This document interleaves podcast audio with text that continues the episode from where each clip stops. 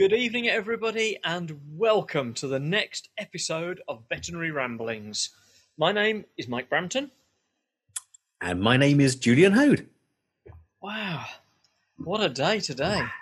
What How was your day today? I've been I've been cold all day, Mike.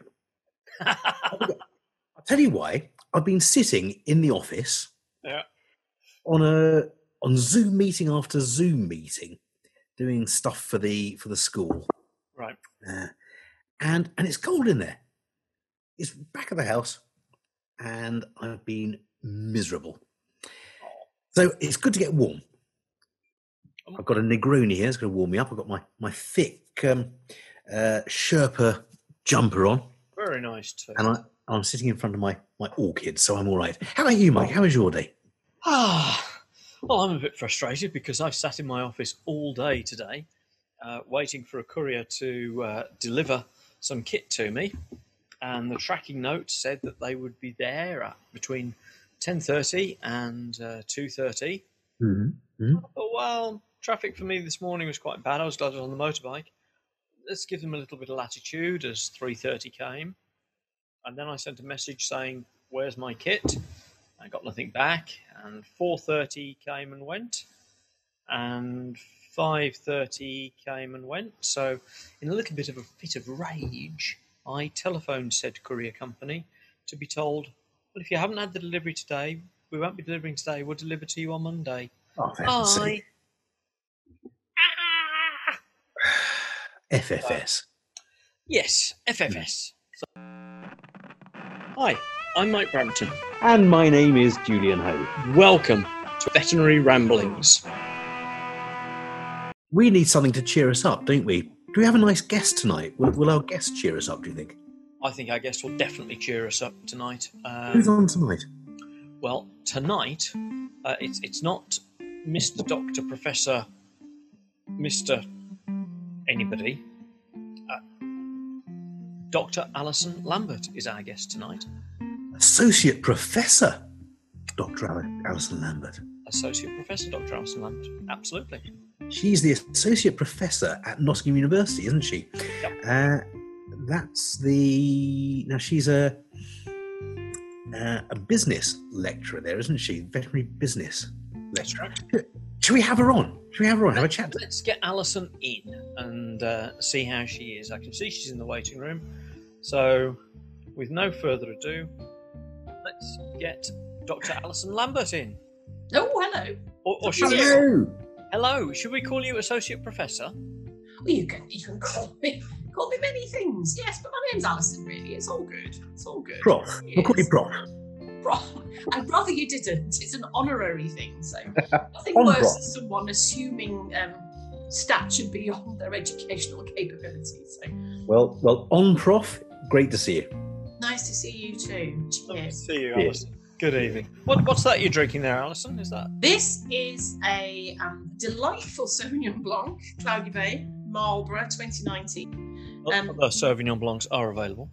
Oh, yeah, they are. Oh, yes, I forgot about that, but I don't like them. no, Um, they're not as nice. oh. Not as nice. This is a nice, uh, slightly less acid, I think, than 2018, and slightly more fragrant, personally speaking. Not that I'm a bit of a snob about Sauvignon Blanc, but I am. Do you know? I, I think I was I was slightly more fragrant to, in 2019 and 2018. Do you think so? I think so, definitely. I've heard people tell me that. Good job you don't have sniffer vision, really. Smelly vision. Belly it's really good, to, really good to see you on the on the show tonight, Alison. Thanks for thanks for coming on. And so so so you you you you were brought up in in various parts of Yorkshire, and then you became a vet, and then you worked for Hills for a while, Oh, yes. and now though now is the most exciting part of of your career because you You are. missed a bit then. You missed a bit. It wasn't hills to now, was a bit. Hills to somewhere to now. It was it was hold on, and it was Mars. Hills Hills to Mars. Mars. wasn't? Yes. To Mars. Yeah, I was going to let the cat in, but I closed the door. But yes, Mars was the most formative part of my um, career to date, I reckon. Right. Why is that? Why? Um, it's a very good question because at the time it didn't feel like it. Mhm. But on reflection, it certainly was. Um, it, I had a ball, you know, because I mean, the, the journey to the Mars organisation for me was, um, you know, go to vet school, be a vet, be a vet, be a vet, be a vet. First job wasn't a brilliant move. Second job, they went bust. Third job didn't go awfully well. Um, have I missed anybody out? And then the last job was Black Wednesday and stuff happened. So, and everything went a bit crazy. So I ended up selling dog food. Went back to locuming and then ended up at Mars. So there's kind of this kind of tortuous pathway of craziness. Um, but Mars, I wasn't a vet. I was just me. I was Alison. So they, they I was employed because I could do the job they needed doing, which was Yeah. customer insights or marketing or sales management or whatever. So I, I stopped being a vet. And I think that may be something that all vets should do for a while is be a human and don't carry this badge, which is why I don't like, I don't use a doctor title. Um, I don't particularly like the badging that we've put on ourselves because I think it makes us, it creates an expectation in ourselves of ourselves. And actually, we're people first and we're veterinary surgeons 2nd Mhm. Um, and I do think we need to be more human. I, I must admit, one of, one of the best times of my veterinary career was uh, was driving a dumper truck for uh, my brother's brother-in-law, uh, who who makes um, ornamental ponds, and I worked there for a month, and had a fantastic time, absolutely great, and it was able to sort of put my career back into into more perspective. I've Well, I, what I used to love about Mars, and I, on reflection, I did love it in the moment. The last couple of years, it was like I was quite senior and had to be responsible and stuff, and that, that was like, mm, not sure about this. Was you could look at a situation commercially, and because you've been trained, your brain, the veterinary brain, is an incredibly well trained thing. You know, you, you only get into vet school because you've got some intellectual capability. I did struggle a bit to get in, I have to say. If it wasn't for Eric Pickering, and the, the Liverpool graduates will know Eric Pickering was a god, sadly no longer with us. But without Eric Pickering, I would never got into vet school because I played hockey. In my A levels were dubious. I've got seven hmm. A levels, A through D, over three years. Um, but I could play hockey, and that was kind of the prerequisite for Liverpool at that time. Um, so I, I think that rebooting this intellect and when you take you yourself out of a context and you go into an industrial or commercial context, you see things with a clarity, which is like sit rep, stuff, triage, bang, bang, bang, job done, treatment plan. And that's business. And I think that's why I've enjoyed doing what I'm doing because you don't have to be big or clever. You just have to just use your intellect. Um, I think vets are highly capable of doing so many other things. So driving a dump truck was probably that uh, give you headspace back. It was brilliant. It was really good. Yeah, yeah. Uh, there was a fantastic day where I was. Uh, we were building uh, a three quarters of an acre pond in someone's garden. Uh, he was, I think he was a, a, a pond, a big pond lake. in someone's garden. A Uh, lake. he, he called it. He wanted to be a pond. Wanted to be a pond, ornamental pond, and um, he was uh, an oil uh, baron of some sort uh, from one of the uh, United Arab Emirates, uh, and I was driving my dumper truck through his land because he wanted he wanted the, the soil from the uh, from the pond taken and and used to make um, uh, a flower garden gonna have to on the other cat, side. Sorry. Excuse me, I just get the cat. okay. No, sir. and and so and so I was driving this dumper truck full of full of soil through his stables, and his his young wife was there uh, tending to one of the horses, and I, I saw her riding a horse, and I, I said, "Whoa, whoa, whoa, whoa, whoa, whoa, whoa!" She said, "What?" I said, "Your horse is lame on the off fore." She looked at me in my mud bespattered garb, my hard hat, and she said, "What?" I said, "Yeah, uh, oh, I think he might there might be something in the uh, in the foot. Do you mind if I have a quick look?" So I hopped off the uh, the dumper truck, and uh, she, she got off the horse, and I lifted the foot up and said, "Oh yeah, do you have a hoof knife?" And she said, "Yes." She handed it to me. And I, I, I dug around. So uh, there's pus in the foot here. I said, "I can't do anything about this just yet, but you need to get your get your farrier out, take the shoe off, and um, get the vet in. But there's, there's pus in the foot here." She horrible little man, you've ruined my day's ride. well, but two days later, I got a, I got to the the, the, the, the building site, and there was a, a case of champagne on the dumper truck. Wow. Look at. She, she, was- she was so grateful I'd saved a horse's foot. Ah, So we're, we're, we're, we're drifting away from your from your career a little yes. bit because because Well- then you, you you went and founded OnSwitch. yes, I did. Out of necessity. I didn't have a job. but out of necessity from the veterinary side as well, because there, there was no other company like OnSwitch, and there still is. So, Mike and I often say when we're talking about um, uh, items on this show, we always say, you know, other such and such are available. But with OnSwitch, there isn't really anything else available, is there?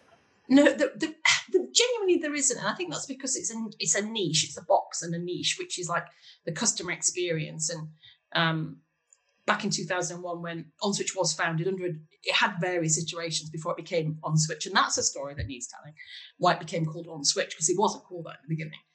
Um, it wasn't anything, but that was a Mars thing, which was if you understand your customers and you know why they do what they do and what they want, and you learn how to communicate that to them, even though they didn't know they did want it, mm. then that's a thing. And that's a whole discipline of customer experience, you know, marketing, all of that kind of thing, research. So when I made the decision to leave Mars on that Thursday morning, which I did, I just kind of walked out, went, I can't do this anymore.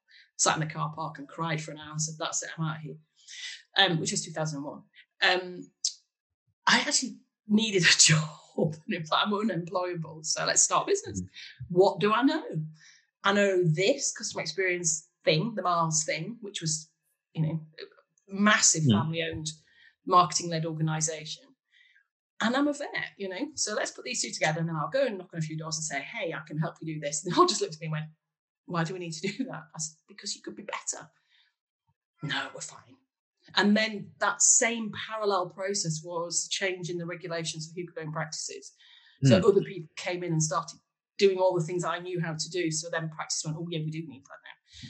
So 20 years ago, 2001, well, 20 years ago, next year. Hmm. Um, yeah, and I don't think it's a very interesting niche because it's all about putting the customer human at the middle of the thinking process. And people go, yeah, but we do animals. I'm going, yeah, but they don't pay bills. they don't drive cars. They don't. They can't work penny machines. You know, mm. you need to get the human. If you don't get the human, you don't get the pet. You don't get the horse. You don't get the farm.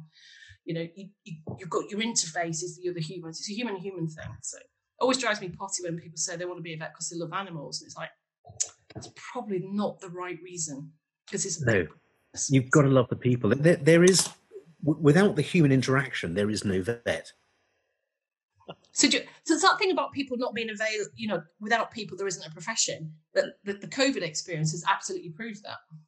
Yes, it's become very disconnected for colleague to colleague communication and colleague to mm. client, except for the farm and equine guys who's obviously because they're fresh air, they're kind of, of course. slightly different. But the building based work has struggled with its communication it, path. It, it has, and and actually, I went from um, from thinking uh, at the start of, of lockdown, where we were still treating, but uh, grabbing the pets from the owners, shouting, You're dirty, go away, and running into the practice, clutching their, their, their pets. Um, I started thinking, this is quite good. We, have got you know 20 minutes, half an hour to examine this this, this cat without any interruptions. Um, we've for the last month or so we've been allowing clients back into the practice, and I've realised why I love the job as much as I do. And it's not taking the animal in isolation and thinking, yeah, there's a problem here. I can use drugs or surgery to fix it. It's actually getting to know the human animal bond and it's learning it afresh each day and thinking, how can I make that better? Not how can I make the cat better, that's part of it, but how can I improve that bond? And it's really important in this day and age where, where so many people are isolated. So, so uh, uh, isolation has become socially isolating. We have a lot of people who can only relate to, to, to, their pets because they can't see their family, they can't see their friends. And mm. we need to treat that. We don't just need to get a get a dog better or a cat better. And you've had problems with your cat recently, haven't you, Alice? Yes, you can probably hear him whinging in the background. he may yet make an appearance. Yes, poor old Shammy, famous Shammy. If you follow OnSwitch on Facebook, you'll know Shammy Cat. Um, he's an eight-year-old male new Tonkinese. For those that wish to know that actually he's a critter as well. Um, yes, he stayed out, dirty stop out, and had a fight with somebody a bit bigger than himself. So trip to the vets yesterday morning, um, all fixed. Um, big bite wound, we thought he'd maybe done something to his kind of shoulder or elbow, so he's had X-rays and magic has happened. Mm-hmm. But the beauty of the whole experience was no phone calls. It was like text, cat not well, bringing him in. Great, see you at ten. Fantastic. Drop off. Here's the cat. Fix cat. okay, we're doing this, we're doing that, we're doing the other. Here's his X-ray. Here's his, here's his fluids. Here's what's happening. His bloods are showing this. It's a big hole. He'll stay the night. Updates. He's good. Can you pick him up at three? Jobs are good, and here's your bill. Pick up cat, cat home. Um, and Ow! on, and on He's agreeing. cue, He's Chancellor, yeah. is- do you want to come in? shall, I, shall I get him? Because he's literally there now. Yeah, get him. Bring him on. Sham a sham. Yeah. Come here, Shams. Yeah. Oh, don't run away. Run here. You go, no, it's those, it's those baldy guys. I'm clearing off. Yeah, yeah. And that, that bloke's going to call me cat in, in, in Mandarin. he, he's run away just to, just to prove I need my blanket. It's bloody Just to prove you know. You're chilly, Um, are you? He, he's run away, but he's fine, bless him. Yeah. But just picking up on what we were saying Yeah. earlier, No. So no, no phone calls. I didn't ring. I just went, "Oh, cat not well. I'm, I'm Hmm. coming down. I'll just leave him with you." Um, and the communication between the okay, I know the practice, you know, Yeah. um, but they they do that. That- That's not me getting special treatment. It's how they handle their client base. Um, and so I got a video this morning just to say he's fine. You know, can you come and pick him up at three? And I go yes. Then I get and here's his account. I'm going thank you. I'll pay the excess and do the claim and yada yada. Um, so simple. You know, very connected, even though not through a phone call. And Yeah. I, that's one of the big things, I suppose, is that, you know, when I look at, you know, you pick up your phone and you go, you don't ring Ryanair, do you, to book a flight? Hello, Mr. Ryanair, can I book a flight? You don't do that. You, you just I do don't. I don't because I know they're going to add everything to it when I do that. So I, I avoid Ryanair. But But it's a seamless experience, and the cat's fine, even though he's moaning. He wants to go out, and it's blown a force nine, and he's got a big green bandage on his leg. Um, but no, he's good. Doesn't it? That that was great thank you, thank you to Werrington Vets for looking after Shami um, and having me as a client. Well, well done. So Warrington Vets is that where? Wer- Werrington Vets in Peterborough, they look after my critters and they tolerate me. Well, I think Warrington Vets are doing a great job. Well, well done, Warrington Vets. Please Oh, yes, I'll raise a glass to that. Well done, Warrington Vets. get the praise. Yeah. Fantastic job. You have a you had a, a, a conference, we had a conference in June, yes, but it didn't happen physically. right? um, because um, we weren't allowed. And to, to be found on a very serious note, um, there are industries who are utterly devastated because they can't legally trade, such as the hospitality and the events guys, and Mm. um, the huge amount of people who I, I know through an, through theatre and you know the, the arts who are utterly devastated by this. You know, Mm. um, so I think the veterinary profession, given their trading up on last year, most practices seem to be having a bit of a boom time. Um, it's not everyone's not having the same pandemic. It's I think a little humility sometimes is actually not a bad idea. Um, Absolutely. We- We're all we're all uh, struggling in different ways, I think. But um, but some people are, are really really struggling, having a desperately poor time with this. Yeah, and uh, you know the conference we we we made the decision to um, go ahead and record all the speakers, but not in real time. So then we would Right. put it all together so that people could view it later. And on reflection, that was probably one of the daftest decisions I've ever made. Um, is we sh- oh we should have just done it in real time because the speakers were booked to do it physically. Yep. Like you're going to be here and do it. It's just not happening now. But can you just sit at home and do that same slot now? But the moment we said we'll do it before the end of June, that drifted for a lot of people. Their diaries got stretched. And I think the discipline of having it's now and it's this time and it's this day, I think we should have stuck with that, but we, we thought we'd make it easier for people and that didn't really work. We won't do that again. Um, Did that- did But we come can still across- access it. Sorry, Mike. Did that come across in their presentations?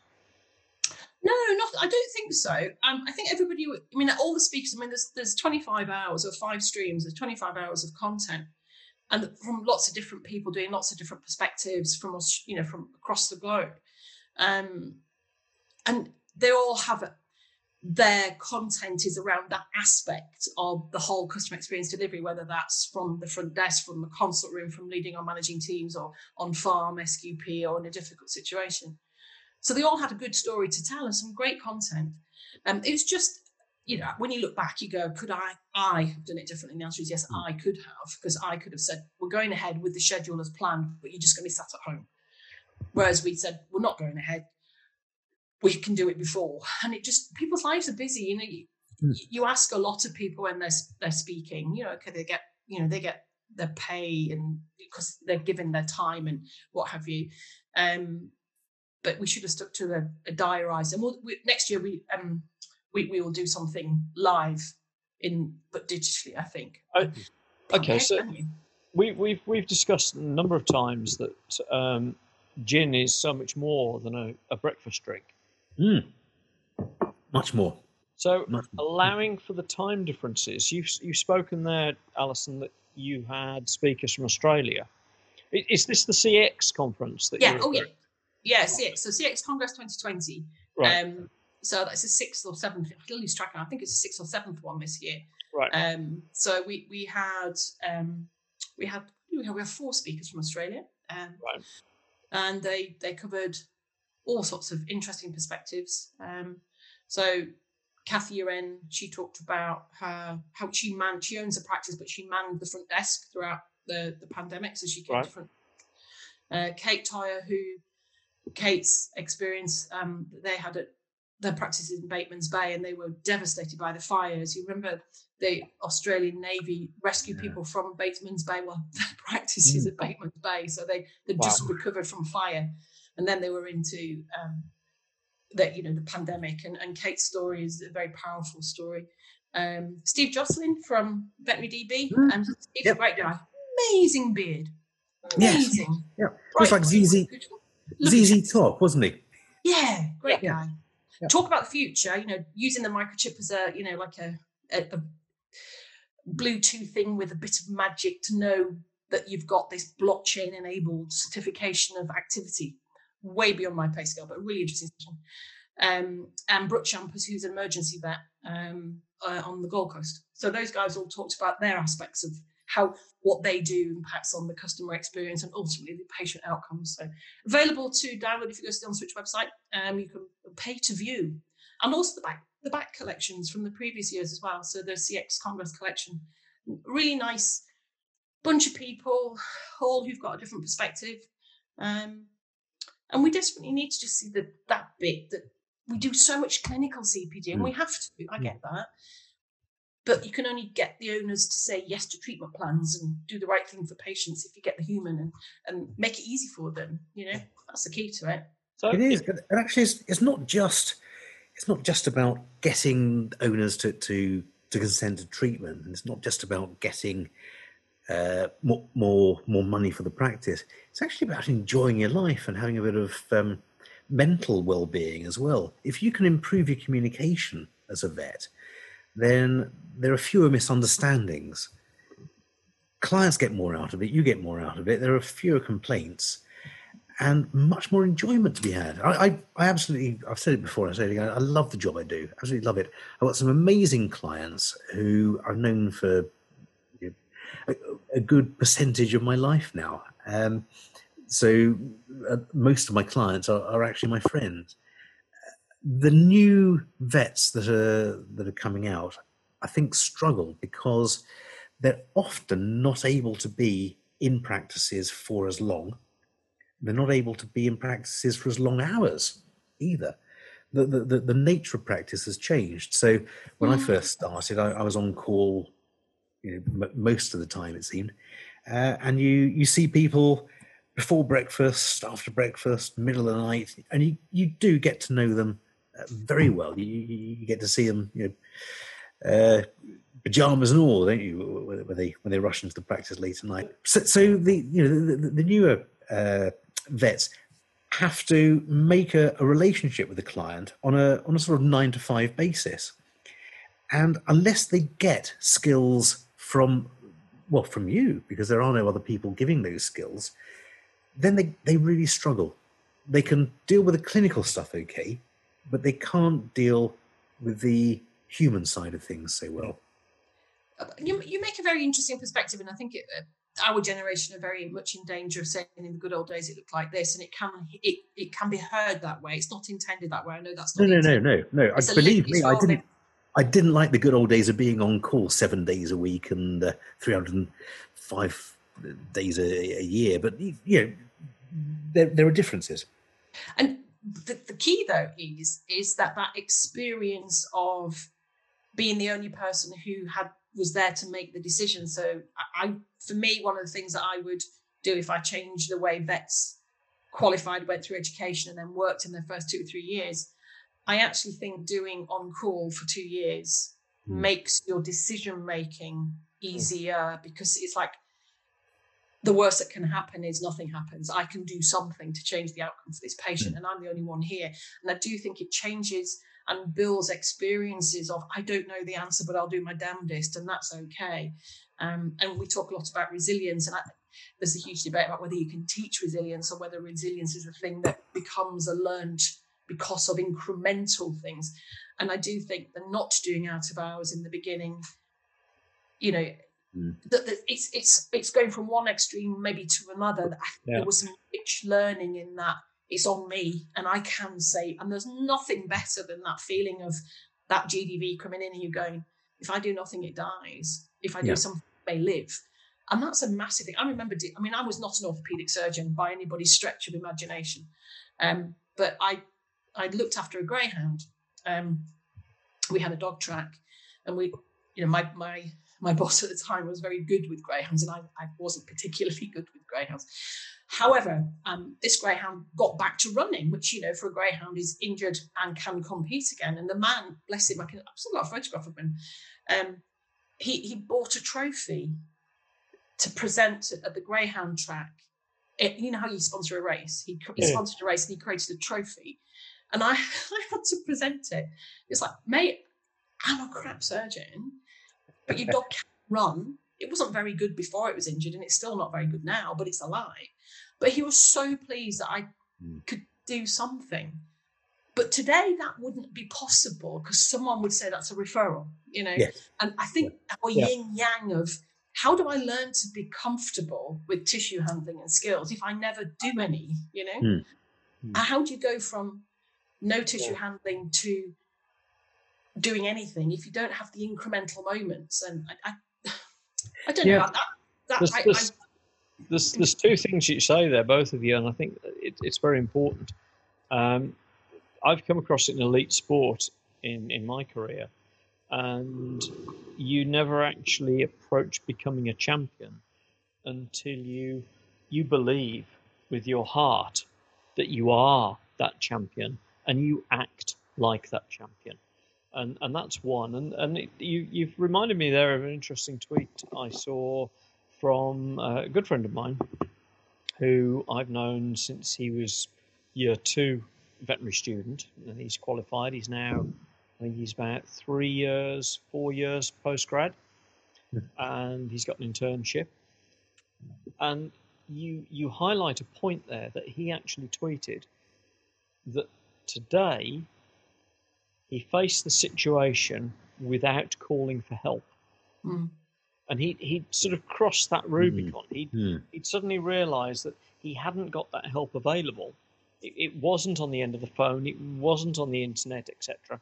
He was going to have to man up, make that decision, and move forwards with the treatment protocol. And he made those decisions. It came good it worked, and I think he's now assumed that mantle of a veterinary surgeon for the first time in his career. He's done so many, so many marvelous things mm. throughout, and now for five years post grad, he's wow. had to make that that critical decision. He hadn't got the support. He didn't rely on the support. He made that decision and has now grown as a, as a man and as a veterinary surgeon moving forwards. That is a huge thing. Yeah. It's I do you know? I mean, uh, we're having just said it's you know my generation, our generation is in danger of saying in the good old days it looked like this, but the idea of being five years before I would make an independent decision that seems like an awfully long time yeah, yeah. as a professional colleague to be in the Absolutely. position to be uniquely making the decision for the first time. And no, you're right. And I do. I mean, again, you know, the vet school curriculum is packed with you know modern kit and equipment and diagnose, diagnosis and disease. I mean, ultrasound just wasn't invented when I qualified, and the internet wasn't either. Mm. But, you know, this was the ultrasound. You know, the ends of your fingers, and it's why my generation can still feel adrenal glands is because we we can because Yeah. We can't scan them because we don't know how to turn a scanner on, but we, we can do this. Um, is there somewhere in there we've lost the experiential piece, which you know when the you know the Mm. medics and the house doctor rotations. I think that bit works for them because everybody gets a chance of having to be the person who makes a decision about something. Yep. And I know a lot of people don't like what I'm going to say next, but I genuinely think we have to really face into education is that we're creating some very highly skilled, highly intelligent people who, when they come out, they're faced with something that they haven't ever done. Is Yep. astonishing. Like, you know, having never done a series of everyday dentistry, everyday neutering, everyday lumps and bumps, Mm. how can you not be ready for that? And my my nephews are tradesmen in Australia, and one's an electrician, and one's a carpenter. Um, and as they went through their apprenticeship, they, their skills were incrementally built. So when they pass, they can do it. And that, I don't get why we don't. And I know I've had this conversation with the academics and the education people, and they just tell me it's not possible. But why can't Why? we have a modern apprenticeship approach to incremental learning? Right. 'Cause Absolutely. I think that would take away all the issues of fear and confidence. Yep. It's Level. exposing to little steps. It's Absolutely. like gaming, isn't it? You know, people, Yeah. you know, level 15 on a game or whatever. You don't Yeah. start.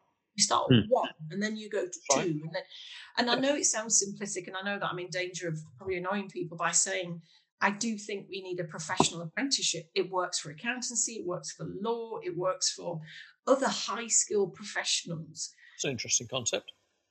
but you know, you could look. The Nottingham degree is two Mm. degrees. It's the three-year degree. It's a science degree, so people can leave after three years if they feel that the, the veterinary pathway isn't for them. So they have a BSc equivalent, you know, in a primary research. They can do the stuff and they move on. And some people do. They need that get out clause in a five-year course because you're not the same person three years after you know No, no. especially not at that age that you go in. it's a lot, isn't it? Um, so, and then the last two years are the clinical years. It's like you've done the science piece. Now let's do this bit, the bit that is the, and as it's a distributed model, it's you know there isn't a veterinary hospital there. It's go to see real people, and it's it's kind of a halfway, and it's not a million miles, I don't think, from looking at a professional apprenticeship. Move, moving back, moving back. We, we talk of risk aversion, don't we, these days in, in the new grads? And who can blame a new grad these days in this climate of, um, uh, of, of litigation? Who can blame them for being risk averse? Hang on a minute. What's the actual risk of someone being sued as a veterinary surgeon in the UK? Well, to, to be honest, I, I, I don't I don't know the actual risk, but I do know. Not a lot. No, but I do know the risk. And as a new grad, it's no higher, I think, if I remember right from the last stats I saw. Okay. No, be- because clients aren't fools. Clients know that you're a new grad, and and you're honest and tell them you're a new grad, and they will they will give you some form of, of leniency. But but I think a lot of new grads are taught to be very risk averse. They're taught it's a bad world out there, and That's that's my issue. Yes. Yeah. It isn't a bad world. It's just It's the not. world. It's not. And they're taught that rather than being taught this is how to communicate what you know and what you don't know. So it's So, are there, are, there less, are there any particular lessons that UK vets could learn from? Not that we've got that many UK vets listening to the show. Most seem to be in America. oh, uh, they? Always Okay. From Australia? The big thing for me is that if you want to, if you want to scale a multi-site operation, so you want to have, you know, 50, 100, 200,000, 2,000 practices Mhm. in the image of an operating model, you've got to define the operating model. You hmm. can't leave it up to people to make it up as they go along today. Like Monday, we're going to do it this way. Bugger it. Next week, we'll do it another way. You can't do that. It's got to be systemized. And and the best systemized businesses are the ones we're all very familiar with, whether that's Starbucks or Costa or McDonald's or Bob Jane Tires or you know somebody who's just a systemized thing. And and that just means you get exceptional consistency with everyday people. You don't need superstars in the building, and our profession relies on superstars in the building, and it's draining. Mhm. You, you know what it's like. You, you know, if you've got a pair, you've got a veterinary nurse pair, and if they're working together, you know, magic happens. You've got a different pair.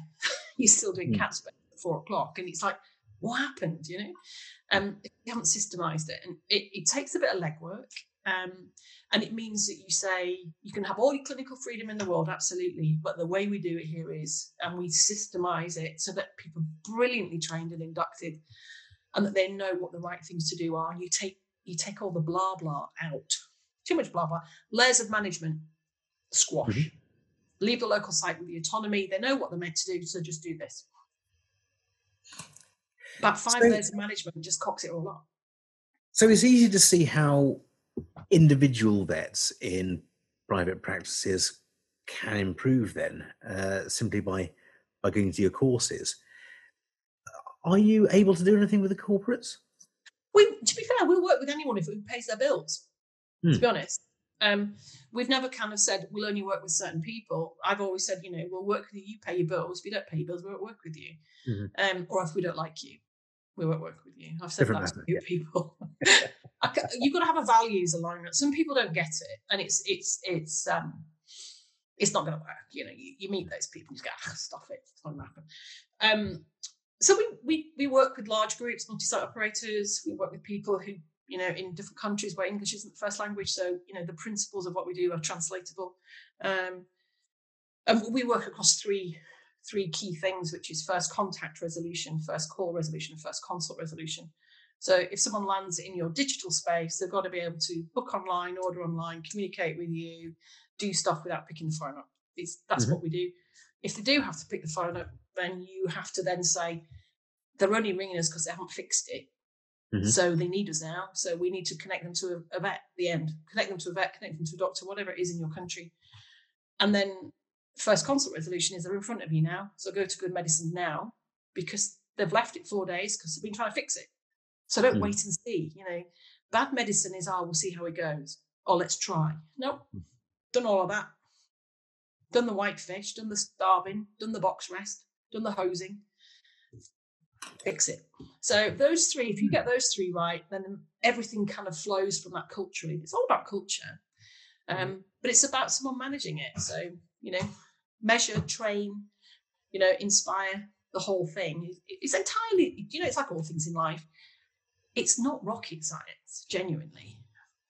Okay, And the fact, what the is fact that it- McDonald's and those guys can make it work is just like, this is what we do, guys. do it like So what is it that the Australians are getting that the UK practices aren't? Well, a lot of tick paralysis. Um, they have horrible diseases, so they have to have a bloody system. They have horrible creatures over there. Yeah, but i- if you're in an emergency setting in Australia and someone rings up and goes, "I think my dog's eat, you know being bitten by a snake," or "I think it might be tick," you don't fanny around. It's like Right. you've got 20 minutes, mate. This is our protocol. This is how we deal with it. Get to an Right. emergency centre. So that they've got. I, I just think they've got more. It's your choice. You know, if you do this, your dog might live. If you do this, your dog's going to die. The end. There isn't. Oh well, we could do this or we could do that. So, Mm. It's so this very is direct. so this is this is part of the Australian. I, I mean, I love my time in Australia. I'm going to go back there as soon as I can. Um, that that they are very direct. It, it's a, it's almost a take it or leave it. It's a it's a brace yourself, Sheila. You know that's their their definition of foreplay, isn't it? You know, it's I think that perhaps isn't the best analogy. I think they, they have a clear view of what's possible. Oh, okay. Clear view. I I apologise. I apologise for that. Yeah, fair enough. I find the Australians very direct. So, so what you're saying, you're almost talking there about procedures and protocols, Alison, and and Um, almost almost checklists. am I? Am I really? I, I think don't I'm know. talking about. No, I think. mm, I think I'm talking about cultural belief that by the time, by the time someone picks the phone up and goes, "I'm ringing the vet because I'm a bit worried about my dog," in Australia that could be terminal. Yeah. It's like you're worried about your dog. Come in, and if they choose not to come in, that's on the owner's head. Yeah. Mhm. Whereas here we, you know, we know our appointment offer rate on all the calls that we do. We've just done a massive um, research project for someone to see what's been happening Mhm. over August and September with, you know, a scenario. So we've run every practice in Britain Mhm. that does small animal work with a we just got a puppy. You know, how much vaccines? Very standard scenario. Everyone's got a puppy, and of those, um, I think it was thirty-one percent offered to see that puppy. Wow. 31% offered to see, which by your mathematics, if you're quick, means that 69% didn't. Hmm. Right. Now, why, why do we not invite them in? They've got a Yeah. baby dog, they've run a vet practice. Why not con- offer to connect them? Because that puppy needs a lifetime of care and it needs Yeah. to, you know, be health checked, it needs a load of stuff. Whereas in Australia, I, I find that they have a refreshing approach to, well, you've rung us, so here you go. If you don't Yeah. come in, then that's on your head. Whereas we don't. We, I think it's cultural. I think it's cultural. Yes, you could work with you know checklists and the checklist manifesto. I'm sure you know the Atul Gawande stuff is Hmm. something which you know until we put procedural stuff in at key points, I think it has to happen. Airline safety, etc., etc. Mhm. I think there's a layer of culture above that because if you just do checklists without culture, it becomes methodically very dull and people resent it. We're doing this so that we save lives or planes don't crash or Hmm. patients live longer or they survive anesthesia or we make the best of it. I think there's a cultural piece that says we do this because we care and it's what, what's the right thing. Well, that's right. There, there's the other layer as well, where someone phones up, it's a client you know phones up, it's got a new puppy. You want to actually see it, and you want to say, "Look, for Benji, for heaven's sake, bring it in." What are you, what are you doing? You're not answering the phone though, are you? No, but but actually, most of my receptionists, uh, but they're, they're they're all interested, and so it's not just a. But that's and, they'll- cultural. and, and they'll, and they'll say to me, Julian, look, I'm sorry, I know I know you're fully booked today, but you know, you know, um, you know, It's a Nick, puppy! he's got a new puppy.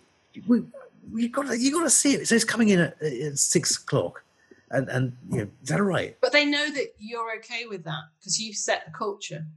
Yeah. You've said this is what we do here. Someone gets a puppy, we see the puppy because it's the right thing. We like puppies, but the puppy needs to see us. You've set the culture and it's trickle down. Yeah. Culture Yeah. is what happens around here. What happens around here, someone rings up with a puppy, Julian sees it. That's the Mm. culture around here. You've set it. It's not the same everywhere. It's like, oh, it's, it's 10 to 7 on a Friday. Everyone can just bugger off. I'm not seeing puppies that can come in on Monday. That's culture as well. But I, I just think the urgency of the Australian culture is I think they, said they have an urgent crack on, don't fanny around, jobs are good and Mm. I think the culture's totally different. It suits my approach. I, I remember seeing practice, um, and uh, I was at a practice where there were a couple of. EMS, EMS. There were a couple of um, Australian vets there. They were rather nice actually, and um, and one of them said, um, "Hey, Jim, do you, do you want to come around for a barbie tonight?" And I said, um, "I said, yeah, all right, fair enough." So yeah, it's uh, it's going to be a nice night. We're just going to be, you know, just wearing our thongs and stuff. And I thought, uh-huh. the thong problem. Fantastic, Or you'll brilliant. be popping a thong. Probably absolutely. So I turned up. Well, thongs are, uh, flip flops, aren't they? Yeah, and you Yeah, I'll pop tell the you what. thong when when the bit you pops out. Yeah. I'd never been so uncomfortable in my life. Honestly, I put my shorts on over my my mankini, and um, Exactly. it lit right up. I, yeah. Enough said. Mike's been there. He knows that. They there's it's not comfortable. It's not comfortable. The trouble with language, isn't it? Is one word means one thing and it might mean another. But thong is so. But yeah, they have a different culture, Mike. I, I just think they deal with it differently. Yeah, and, and for the guys in America, um, a thong in Britain is a sort of uh, a string bikini bottom, and a thong in Australia The is shoe. we call a flip flop or a shoe, which is where the, the little piece comes up between your big toe and your next toe. And what do they call them in America? Do you know that's what I was just thinking? I don't know what you what. that's Help me out here, guys. I no idea. In the, America, the remote consoles are, uh, are, uh, have taken off, haven't they?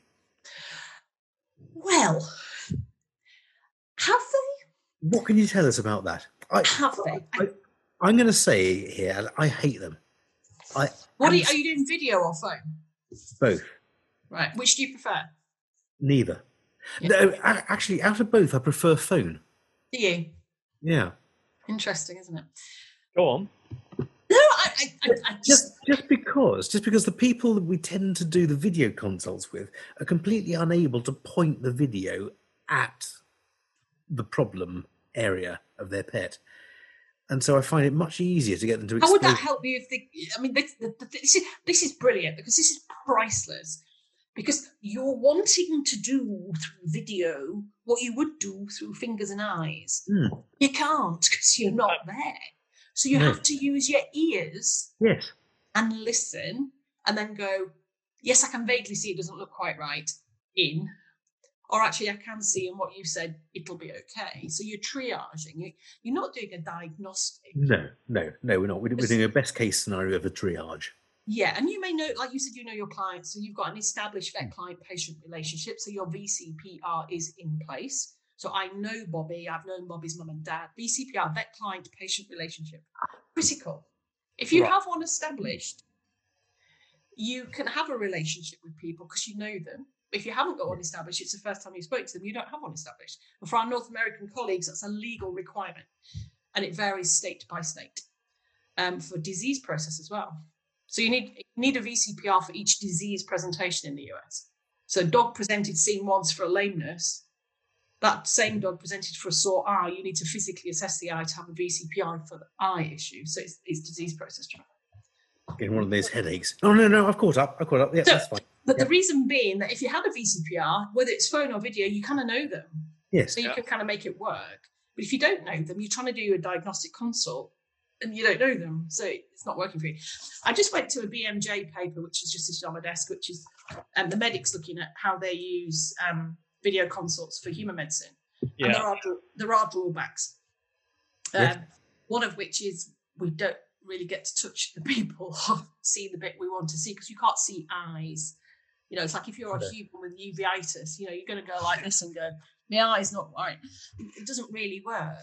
No. Um, No. There are limitations, and to say there aren't is to misrepresent the situation. What there are is massive opportunities. Um, for me, video top trumps phone because you can see. Mhm. Um, and if you already know, like for Shami, Shami needs to go back in two days for a dressing change and so many days for a checkup. He won't be going back. I will take the dressing off and I will look at it and I'll send the picture and go, is it okay? I will Yes. also remember I am an MRCVS and I should know that, but Mhm. hey. And then I Yeah, will do the same we, thing. we, we do that. We do that for post-op checks now, and I don't think we'll ever stop doing it. So a couple of days That's time. your fusion, isn't it? Yeah. So in the same way that the video was sent to me from the practice to say he's okay, I could have sent that video to them saying, "What do you think?" That is also remote medicine, but with an established vet client patient relationship framework. Um, there's a huge place for remote medicine as a continuity of care. We've established a relationship. Mm. We know you, you know me, I know that patient. Continuity of care. You can't get in, or it's a bit tricky today. He's done this. What do you think? Perfect it's not the answer to everything. And I do think perhaps we're barking up a few trees on remote prescribing without established VCPRs. Interesting. Yeah, Joe, I hadn't I hadn't thought of it as being a VCPR before, but there, there are so many of my friends who will send me videos or photos of their pets, and I know them very well, and they'll say, you know, Jack's doing this today. Is that all right? No, that's not all right. He'll go blind. Is the answer, or, whatever, or, or or you know, yeah, that's absolutely fine. Yeah, he's doing well, or, or you know, um, no, stop him doing that and replace the strawberry jam. You know, whatever. The the, the whole litany of, of possibilities exist. That's So 40% of your annual health checks have got something else going on, which is a very strong argument for not having remote prescribing without an established VCPR. Absolutely, you're- but, you're but actually, miss. I was going to, if I could, if I could correct you there in, in the most positive way, uh, it's not forty percent of people, uh, forty percent of, of, of vaccines have something else going on. Forty percent of consults have something picked up, and so there's a minimum of forty percent have something else going on.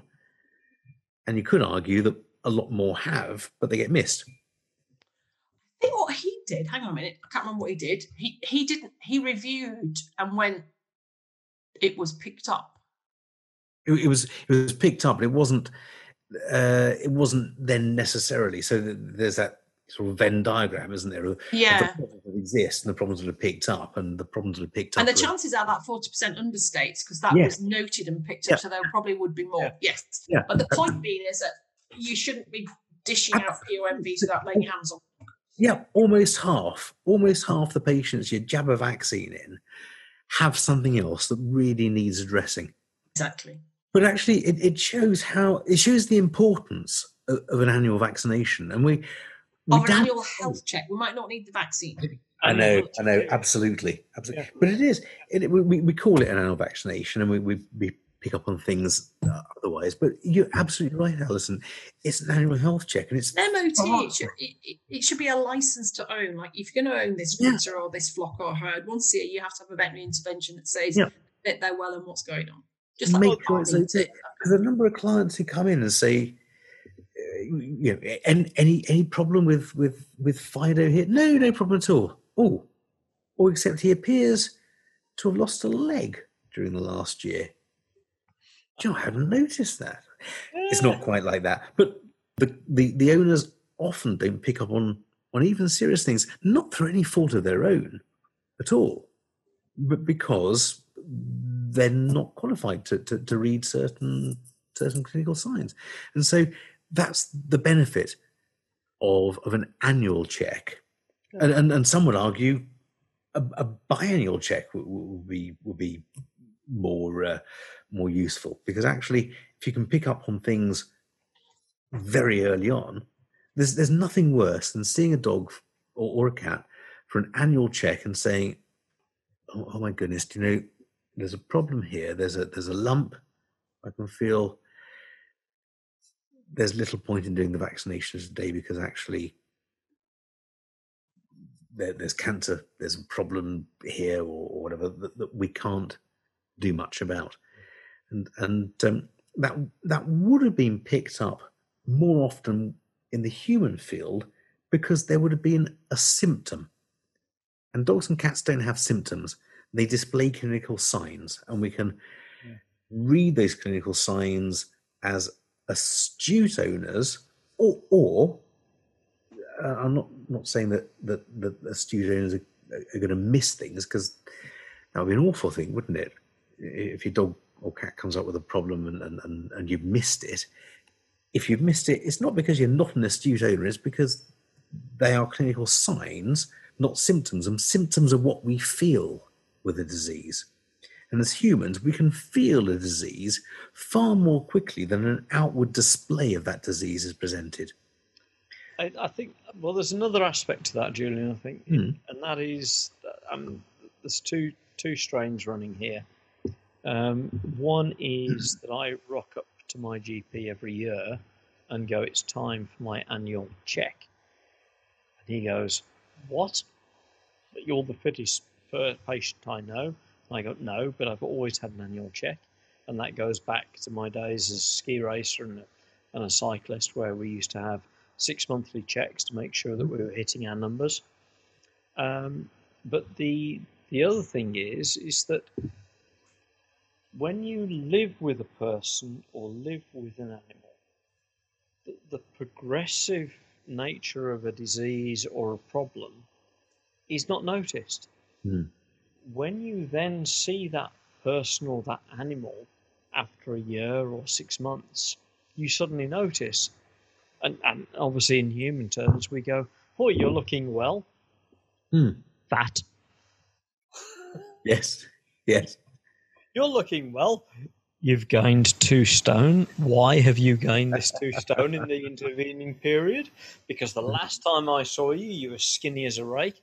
And, and the value of that is that the last time you saw Mrs. Jones's Tricki Woo, um, spaniel, cockapoo, or whatever, you have fixed in your mind mm. the perception of that animal as it was six or 12 months previously.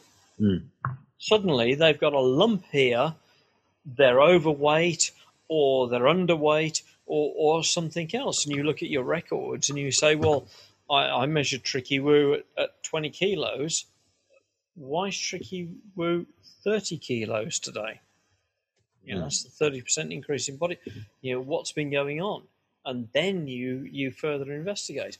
So, so to a certain extent, I mean, I, I'm fully fully with you on the annual MOT. I think vital service, but you're you are uh, depreciating the value of of time mm. and seeing that patient afresh and noticing the differences in in what's presenting because in your mind that animal is thin fat or whatever and suddenly they're presenting as fat thin or whatever we had, we had, we had a client a few months back.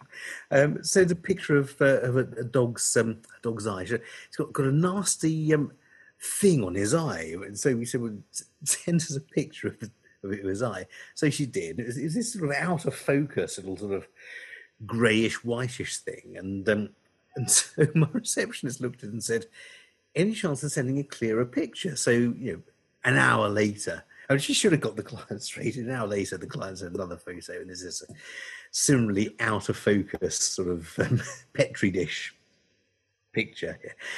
Uh, no, any any chance of a, of a better picture? And so the client sent a picture of she she'd drawn something in felt tip and said it looks a bit like that. And so the receptionist said, "Yes, I think you need to come straight in."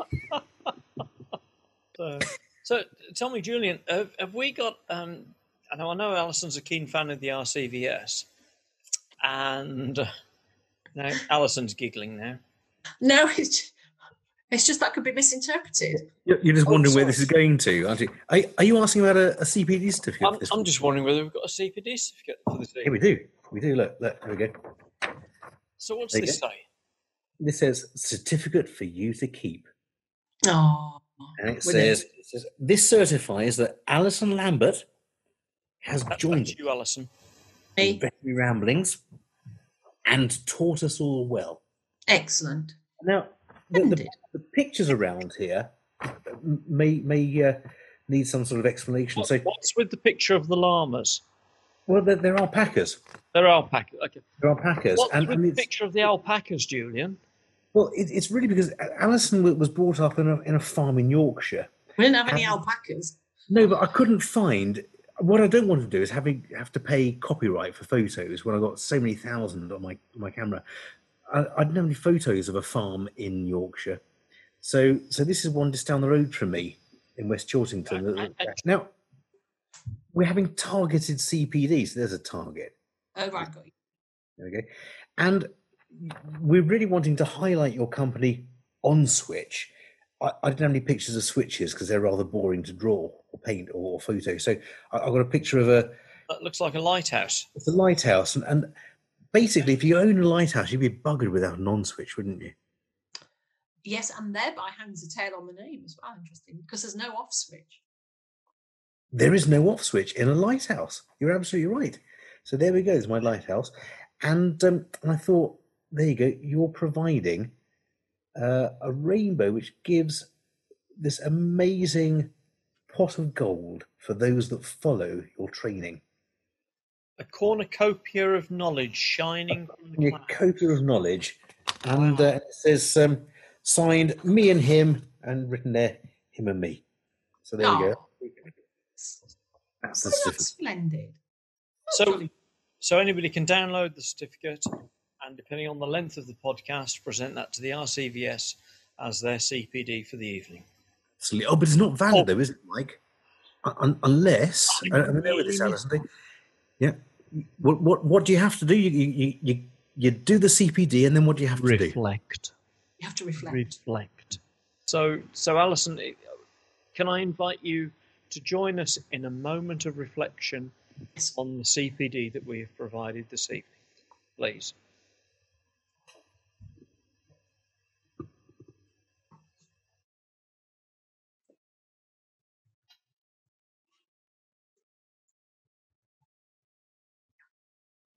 There's no schoolboy giggles there, are there? None, There's none no- at there's all. Serious serious reflection there. Serious reflection. Serious reflection. So thank thank you, Alison, for that. Thank you very much indeed, Alison. Wonderful evening of CPD. Yes, Sure. absolutely. We're, we're obviously at that time of the night, Alison. I have to prepare you for this. Traditionally, Julian tells us a joke. Oh, right, okay. It might be polite to laugh.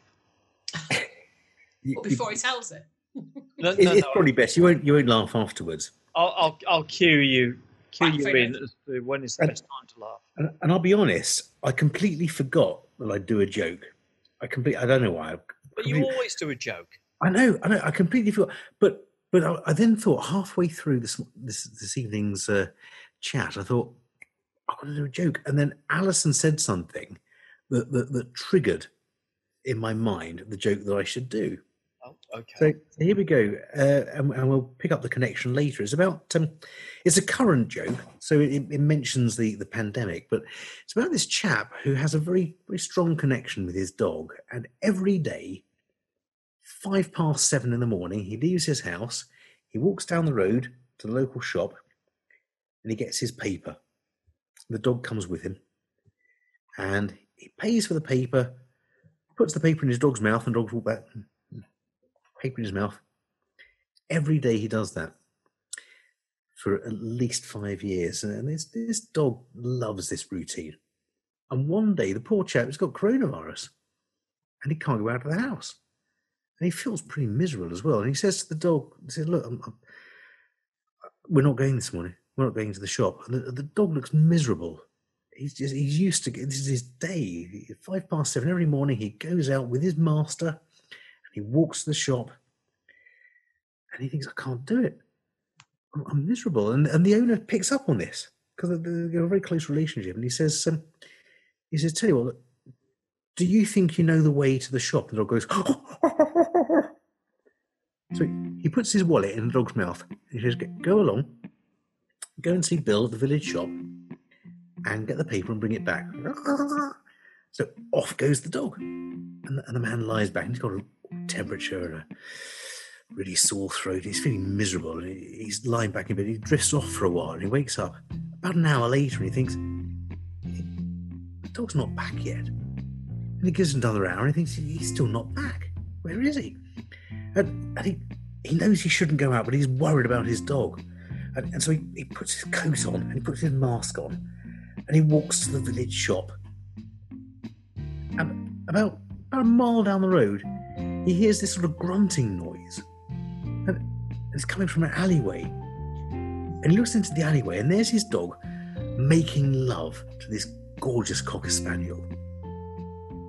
And he says, he says, Rover, Rover, my God, you've never done this before. And the dog says, Well, in fairness, you've never given me the money before. Actually quite a good joke. That's a good I know, joke. it's, it's not one of mine. Is it not? Season three, and we've got a joke we can all laugh at. Yay! That's Woo! actually quite a good one. That I thought of that joke because you said, quote, the animals don't pay the bills. So I thought, well, there we go. Exactly. That's what that does. Exactly. Rover does. Bless him. What a fabulous joke. What a, what a wonderful, wonderful end to a marvellous evening. What a great evening. What a fantastic evening. Thanks, It's been Alice. fun, actually. Yeah, no, not knowing what I was walking into. It was like, yeah, well, that's a laugh. And I've still got half a bottle of wine left. So Oh, Oh, there we go. oh. There we go. I know. I've still got half a bottle of whiskey left. Well, we'll, we'll, we'll deal with that. I think I've got about a quarter of a bottle of gin left. Oh, good. That's, that's taking the hit, isn't it? Well, yeah, one or two. But It's true. On that note, on that note, Alison Lambert, thank you so much for joining us this evening. Pleasure.